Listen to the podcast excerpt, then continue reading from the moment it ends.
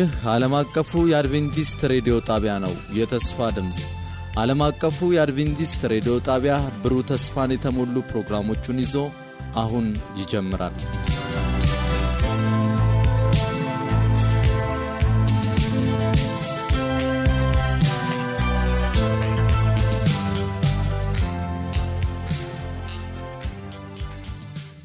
ከዓለም አቀፍ አድቬንቲስት ሬዲዮ ዘውትር ማለዳ ከ12 ሰዓት 30 እስከ 1 ሰዓት ድረስ የሚተላለፈውን የተስፋ ድምፅ ሬዲዮ አድማጮቻችን በጌታ ስም ሰላም እንላችኋለን። እንደምናደራችሁ። በዚህ ማለዳ የጌታ ፈቃድ ሆኖ ዝግጅቶቻችን አጠናቀን በአየር ሞገድ ለመገናኘት ያበቃንን አምላክ ስሙ ይባረክ እንላለን። ዛሬ በሚኖረን ቆይታ የምክረ ቤተሰብ የሚቀርብባቸውን መሰናዶች ይዘንላችሁ ቀርበናል። በሚኖረን ቆይታ አብሮነታችሁን በጌታ ፍቅር ስንጠይቅ በዝግጅቶቹ መልካም በረከት እንደምታገኙ ተስፋ በማድረግ ነው። ለሚኖራችሁ ማንኛውም አስተያየትና ጥያቄ የስልክ መስመራችንን 0115511199 ተጠቅማችሁ ብትደውሉ ወይም የመልእክት ሳጥን ቁጥራችንን ዓለም አቀፍ አድቬንቲስት ሬዲዮ የፖስታ ሳጥን ቁጥር 145 አዲስ አበባን በመጠቀም ጽፉልን፣ በደስታ እናስተናግዳችኋለን። ደውሉልን፣ ጻፉልን። አሁን በቀጥታ ወደ ምክረ ቤተሰብ መሰናዶ እንተላለፍ።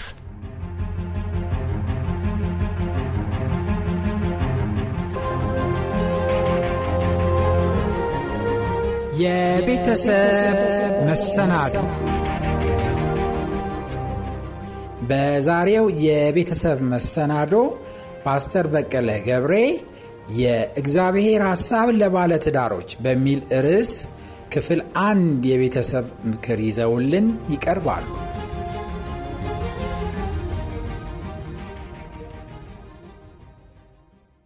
የዘላለም አምላክ እግዚአብሔር እጅግ አድርገን እናመሰግንሃለን። ስለዚህ መልካም ጊዜ።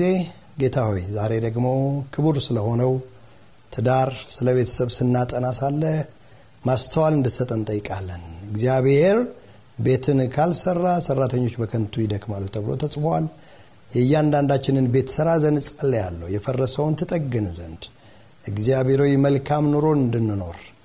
ጌታ ሆይ እያንዳንዱ ባለትዳር ለሰማይ ገጣሚ እንዲሆን ባል ሚስቱን ይዞ ሚስት ባሏን ይዛ ሰማይ መገኘት እንዲችሉ አንተ እርዳቸው። በምንማረው ትምህርት ማስተዋለን ስጠን። ጊዜውን ለአንተ አስረከብኩ። በኢየሱስ ክርስቶስ ስም አሜን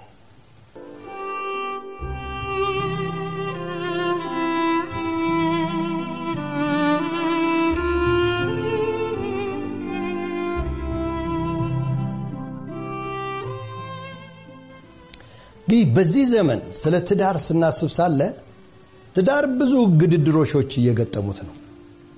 ሰይጣን ቤትን ለማፍረስ ቀንና ሌሊት ይሰራል። ብዙ ባለትዳሮች ምንም እንኳን በፍች አይላዩ እንጂ በስነ ልቦና ተፋተው አብረው የሚኖሩ ባለትዳሮች እንዳሉ የምንዘነጋው አይደለም። እንግዲህ ስለዚህ ብዙ ቤቶች እንግዲህ ውስጥ ሰላም የለም። የጋብቻ ግንኙነትን ለማጠናከር ብቸኛው መንገድ እግዚአብሔር በቃሉ የሰጠንን መመሪያ ተግባራዊ ማድረግ ነው። እርሱም በሕይወታችን ስናስቀድም እርሱ በሚፈቅደው መንገድ ስንጓዝ ጥሩ ቤተሰብ እንመሰረታለን ማለት ነው። ቤተሰብ እንደምናውቀው በኤደን ገነት የተቋቋመ የመጀመሪያው ተቋም ነው። ይህ ተቋም ደግሞ በጋብቻ በትዳር የሚጀመር ሲሆን የመጀመሪያው ባለትዳሮች አዳምና ሔዋን ነበሩ። የእነዚህ ባለትዳሮች ግንኙነት ምን ይመስል ነበረ? የእግዚአብሔር ሐሳብ ለባለትዳሮች ምንድን ነው ብለን ስንጠይቅ መጽሐፍ ቅዱሳችን ግልጽ በሆነ መንገድ ስለ ግንኙነታቸው ይነግረናል። ይህም ባለትዳሮች መካከል ሊኖረው ስለሚገባው ግንኙነት ግንዛቤ እንዲኖረን ይረዳል።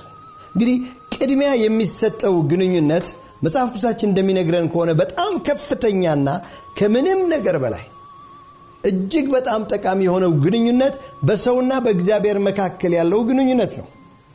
ከዚያ ቀጥሎ ደግሞ ወደ ተፈጥሮ በምንወርድበት ጊዜ በሰዎች መካከል ስለሚኖረው ግንኙነት ሲናገር በባልና በሚስት መካከል ያለው ግንኙነት ከፍተኛ ግንኙነት እንደሆነ እንመለከታለን። እንግዲህ ይህ መሰረታዊ የሆነ አስፈላጊ የሆነ ግንኙነት ወደ ተፈጥሮ ስንመጣ ከመለኮት ቀጥሎ ያለው ግንኙነት እንደሆነ እናያለን።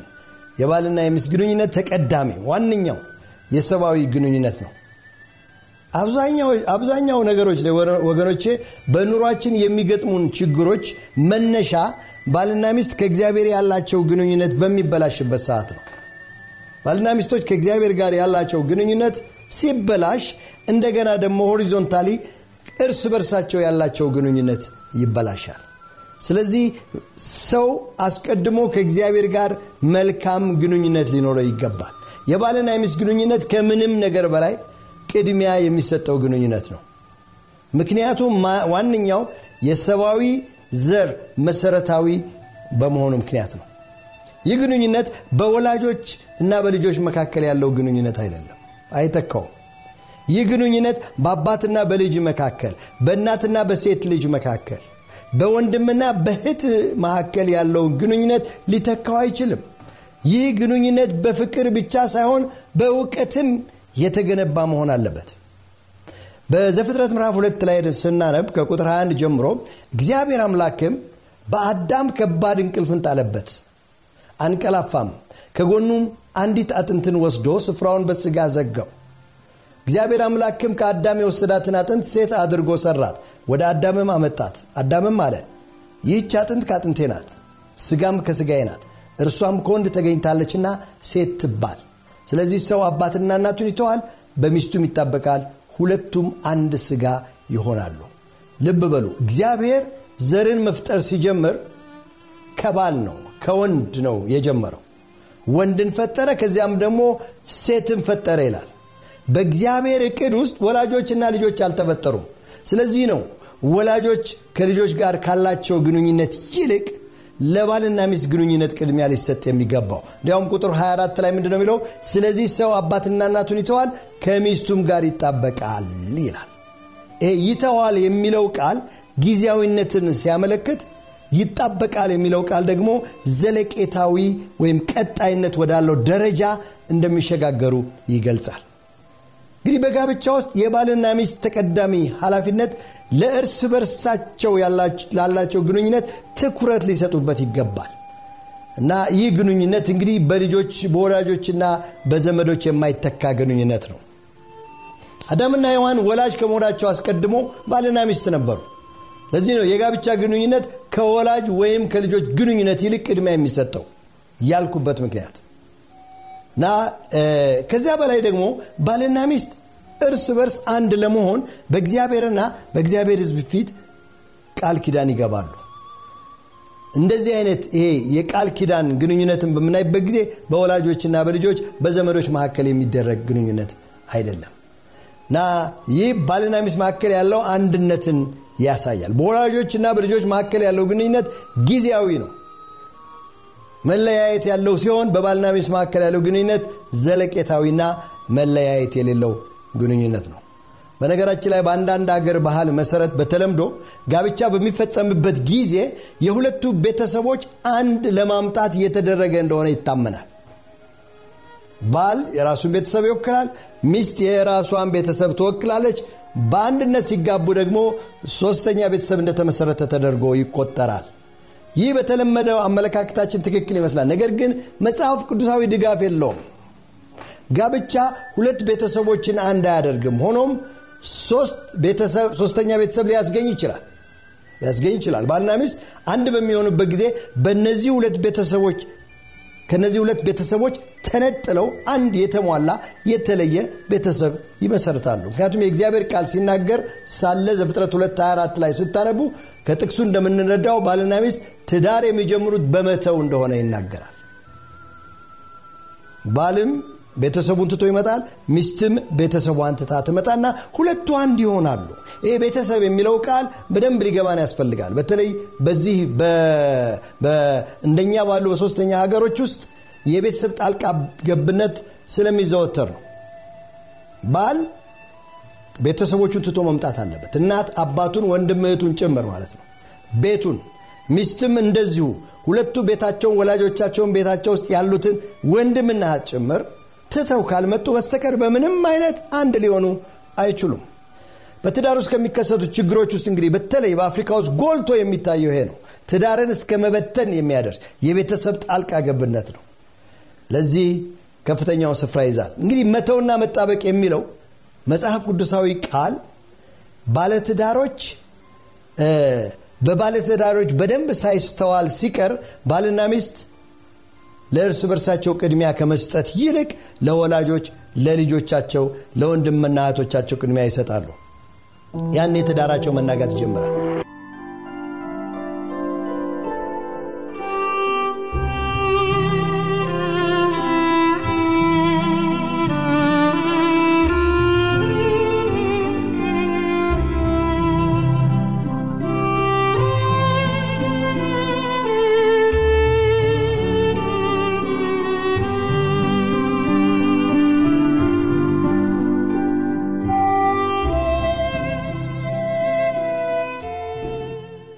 ወጣት ተጋቢዎች በአካል በስሜት ቤታቸውን መተው የሚኖሩባቸው ብዙ ምክንያቶች አሉ። እንግዲህ በጣም ጠቃሚ የሚሆነው ደግሞ ምንድ ነው ከትዳራቸው መጀመሪያ ጀምሮ አንዱ ለሌላው ያለውን አጋርነት ያሳያል። ይህ ደግሞ ለትዳራቸው ክንውንነት መሰረት ነው። ይሄ የወላጅና የልጅ ግንኙነት የተመሰረተው በመዋለድ ወይም በማሳደግ ሲሆን የባልና ሚስት ግንኙነት የተመሰረተው ግን በቃል ኪዳን ነው ጋብቻ በቃል ኪዳን በእግዚአብሔር የሚመሰረት በመንፈስ ቅዱስ ደግሞ የሚታተም ነው። ይህ ከደም ግንኙነት በላይ ነው ወገኖቼ። ለዚህ ነው በጋብቻ ውስጥ የትዳር አጋርህ በምድር ላይ ካለው ከማንኛውም ሰው ይልቅ ልትበልጥብህ ይገባል። ሊበልጥብሽ ይገባል። ከእግዚአብሔር በቀር ባልና ሚስት ቅድሚያ የሚሰጡት ፍቅራቸውን የሚጋራ ሌላ ነገር ሊኖር አይገባም ከምንም በላይ ለእርስ በርስ ቅድሚያ ሊሰጥ ይገባል።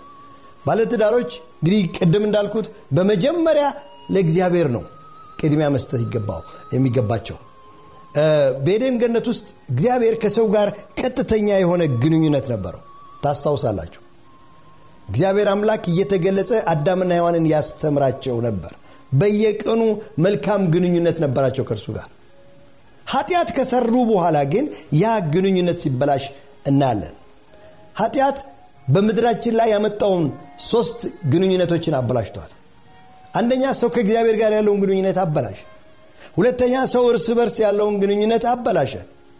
ሶስተኛ ደግሞ ሰው ከተፈጥሮ ጋር ያለውን ግንኙነት አበላሸ። ይህንን ነው የምናየው። መጽሐፍ ቅዱሳችን በምታነቡበት ጊዜ ሰው ኃጢአት በሰራ ጊዜ ታስታውሳላችሁ ከእግዚአብሔር ተሸሸገ አዳም አዳም ወዴት ነህ አለው? ዘፍጥረት ምዕራፍ 3 ቁጥር 9 ላይ ስታነቡ ድምፅህን ሰምቼ በገነት ውስጥ ሸሸሁ አለ ከዚያ በፊት አዳም የእግዚአብሔር ድምፅ አያስፈራውም ነበር። እግዚአብሔርን ባለመታዘዙ ምክንያት ግን ከእግዚአብሔር ሲሸሸግ እናያለን። ይህ የመጀመሪያው ሰው ከእግዚአብሔር ጋር ያለው relationship ተበላሸ ማለት ከዚያ በኋላ ደግሞ ሰው ከሰው ጋር ያለው ግንኙነት ተበላሸ። ዘፍጥረት ምዕራፍ አራት ላይ ሄዳችሁ ስታነቡ ህይወት ማጥፋት የተጀመረው በና አዳም ቤት ውስጥ ነው ቃየልም ወንድሙን አቤልን ምን አደረገው ይላል? ገደለው ይላል። ይህ ነፍስ ግድያ የተጀመረው እዚያ ቤት ውስጥ ነው። እንግዲህ ከእግዚአብሔር ያለን ግንኙነት ሲበላሽ ሰው ከሰው ጋር ያለው ግንኙነት ይበላሻል። ቨርቲካሊው ሲበላሽ ሆሪዞንታሊው ደግሞ የተበላሽ ይሆናል ማለት ነው። ስለዚህ እንግዲህ ሰው በትዳር ውስጥ አንዱና አስፈላጊው ነገር በባለትዳሮቹ መካከል ጥሩ ግንኙነት እንዲኖር ከተፈለገ ከእግዚአብሔር ጋር ያለንን ግንኙነት ልናስተካክል ይገባል ብዙ ጊዜ ስለ ጋብቻ በምንጠቅስበት ጊዜ በሶስት ጎን የምንጠቅስበት ሁኔታ አለ። ይሄ ሶስት ጎን ወይም triangle በምታዩበት ጊዜ በዚህ በሶስት ጎኑ ላይ ከላይ ኢየሱስ ከስር ባልና ሚስቶች እንታያላቸው ባልና ሚስቶች ወደ ኢየሱስ በተጠጉ ጊዜ ነው አንድ ሊሆኑ የሚችለው። ከኢየሱስ በራቁ ጊዜ ግን ግንኙነታቸው እየሰፋ ይሄዳል። ስለዚህ ግንኙነታችንን ለማደስ ከምንም በላይ ቅድሚያ የምንሰጠው ከእግዚአብሔር ጋር ያለን ግንኙነት ማስተካከል ነው። እንግዲህ ሰይጣን በትዳር ላይ ጥቃቱን ማድረስ የጀመረው ከኤደን ገነት ጀምሮ ነው ማለት ነው። ጋብቻ የሁሉ ነገር መሰረት ነው የሁሉ ነገር መጀመሪያ ነው። የቤተሰብ የቤተ ክርስቲያን የህብረተሰብ የቀበሌ ብሎም የሀገር መሰረት ነው። ስለዚህ ይህንን ጠንቅቆ ያውቃል። ጋብቻ ፈረሰ ማለት ደግሞ እነዚህ ተቋማት ተበታተኑ ማለት ነው። ለዚህ ነው የዘመኑን ጋብቻ በጥቃቅን ነገሮች ምክንያት ሲፈርሱ የምናየው ከአንድ መጽሐፍ የወሰድኩትን ሀሳብ ላንበብላችሁ እንዲህ ይላል።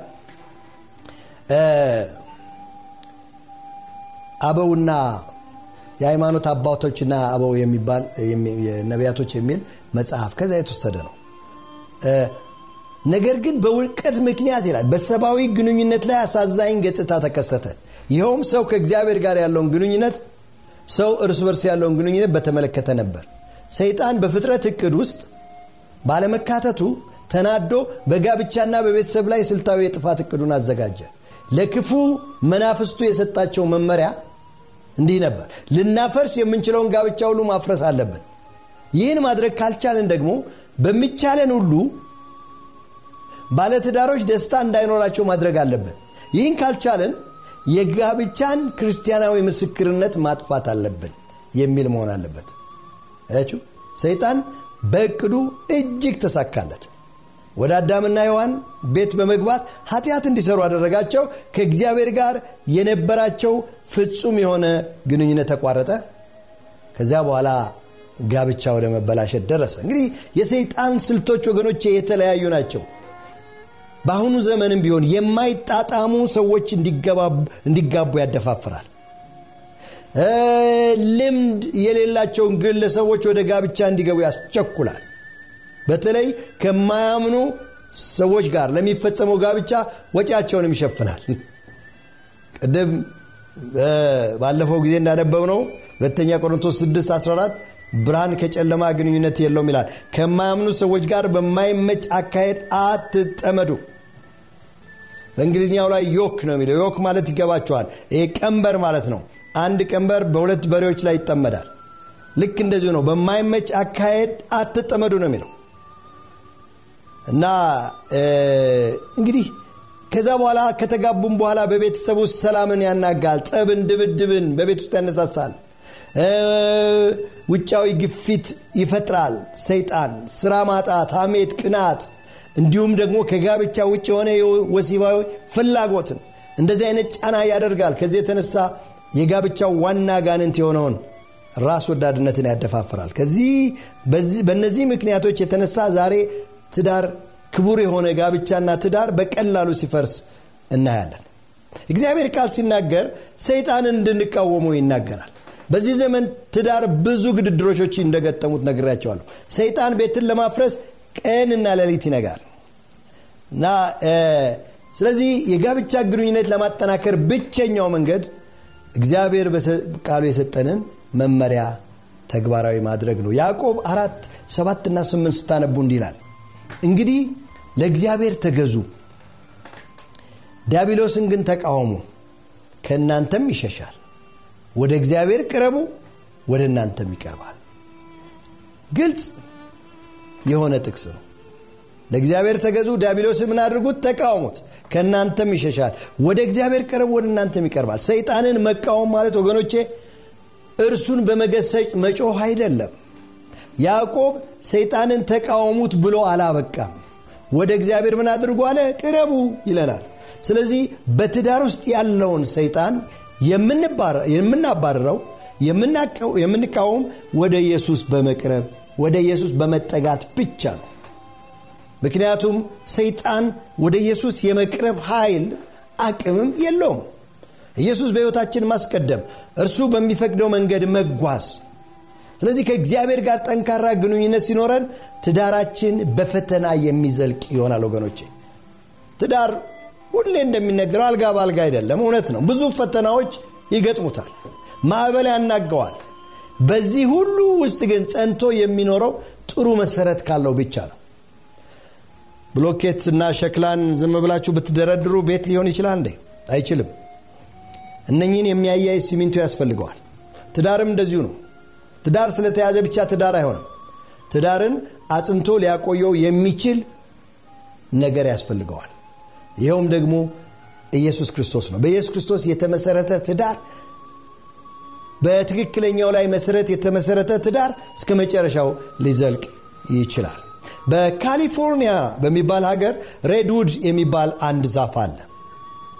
ይህ ዛፍ ቁመቱ እስከ መቶ ኖ ሶስት መቶ ጫማ ያህል ይረዝማል ይላል። ይህ ማለት እንግዲህ በግምት ወደ መቶ ሜትር ያህል ረጅም ነው ማለት በጣም ረጅም ዛፍ። እንደገና እድሜው እስከ 2500 ዓመት ያህል ይቆያል ይላል ይሄ ዛፍ። የሚገርም ነው። ስለዚህ ዛፍ ሳነብ ስሮቹ በጣም ወደ ታች የጠለቁ አይደሉም። ነገር ግን ወደ ጎን የሄዱና እርስ በርሳቸው በጣም የተሳሰሩ ናቸው። ልክ እንደ ኮንክሪት እንደ አርማታ ብረት ሲታሰር አይታቸዋል ቤት ህንፃ ሲሰራ ከስር ብረቶቹ ተያይዘው እዛ ላይ አርማታ ሲፈስታ ያላችሁ ቤቱን ለማጠናከር ልክ እንደዛ የተሳሰሩ ስሮች አሉት ይላል።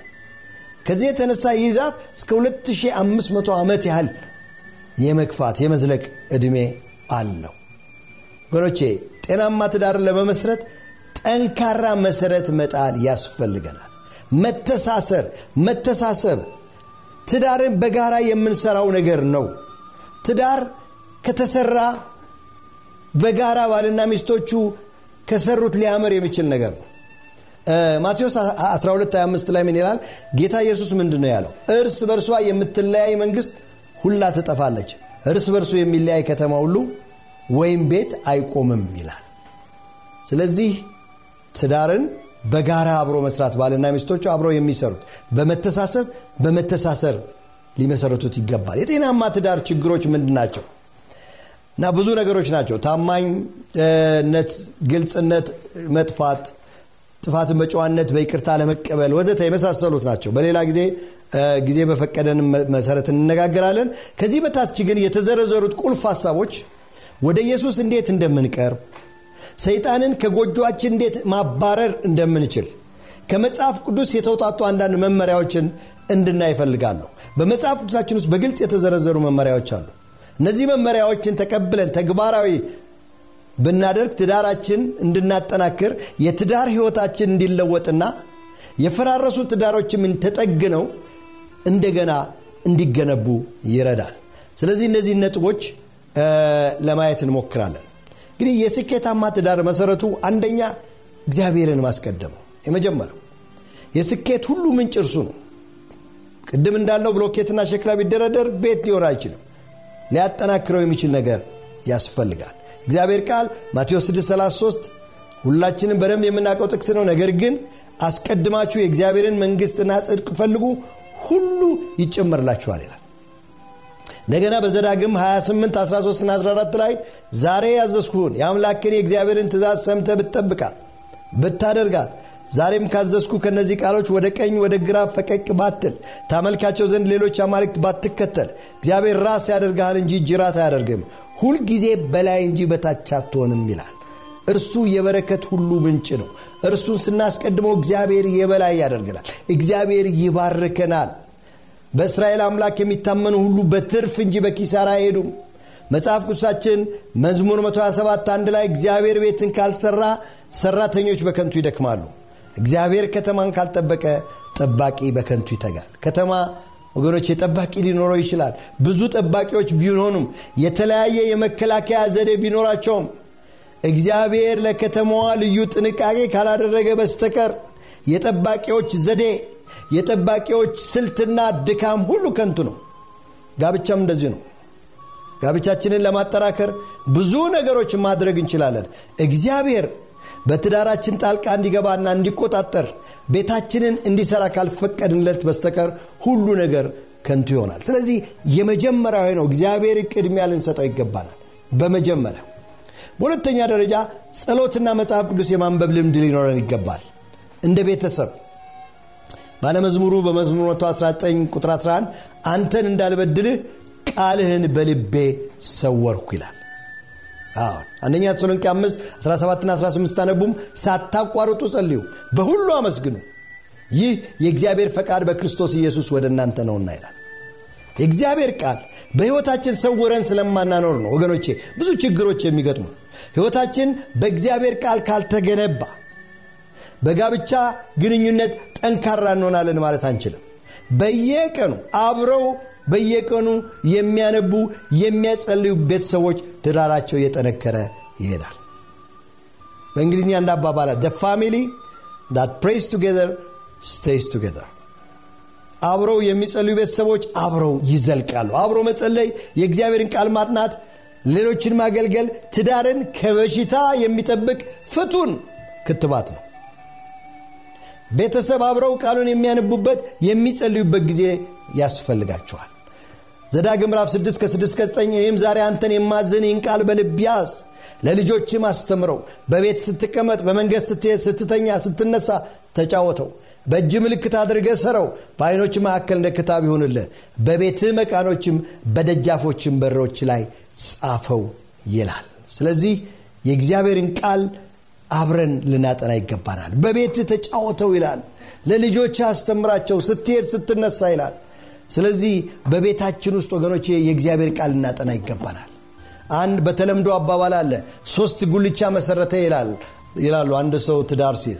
እነዚህ ሶስት ጉልቻዎች አንደኛው ጉልቻ ባል ሌላው ጉልቻ ሚስት ሌላው ጉልቻ ኢየሱስ ሊሆን ይገባዋል።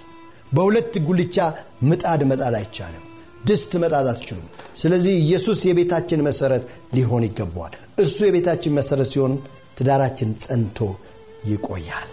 ስለዚህ ወገኖቼ በሚቀጥለው ጊዜ ደግሞ የተቀሩትን ነጥቦች እናያለን። ዛሬ ትዳርን ለመመስረት አስፈላጊ የሆኑትን ሁለት ነጥቦችን ያየ ነው በትዳር ዙሪያ ላይ እግዚአብሔርን ማስቀደም እንደገና ደግሞ ጸሎት መጽሐፍ ቅዱስ አብረን ማጥናት ሊኖር እንደሚገባ አይተናል። በሚቀጥለው የተቀረውን ክፍል እንማራለን። እግዚአብሔር የሰማነውን ይባርክ። ጸልይ። ጌታ ሆይ ስለሰማነው ቃል እናመሰግናለን። ትዳርን በቃልህ መመሪያ መሰረት እንድንገነባ አንተርዳን ሰይጣን ጠላት ከቤታችን የተወገደ ይሁን። እንደ ፈቃድህ ምራን። ጸል ያለው በኢየሱስ ክርስቶስ ስም። አሜን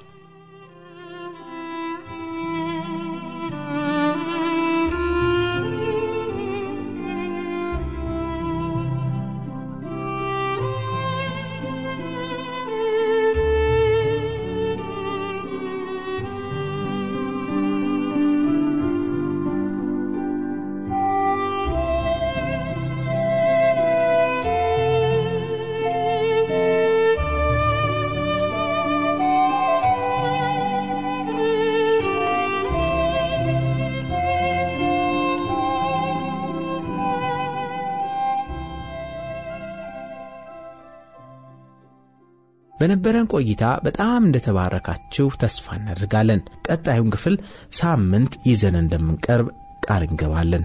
እንግዲህ በጌታ የተወደዳችሁ ለዛሬ ያለን መሰናዶ በዚህ ወደ ፍጻሜ ስናመጣ ነገ በሚኖርን ከእናንተ በስልክና በደብዳቤ ለደረሱን ጥያቄዎች ምላሽ በምንሰጥበት ልዩ መሰናዶ እስከምንገናኝ ድረስ የጌታ ጸጋ ከሁላችንም ጋር ይሁን በስልክ መስመራችን 0115511199 እንዲሁም በመልክ ሳጥን ቁጥራችን ዓለም አቀፍ አድቬንቲስት ሬዲዮ የፖስታ ሳጥን ቁጥር 145 አዲስ አበባ ማለት ብትጽፉልን በደስታ ልናስተናግዳችሁ ዝግጆች ነን።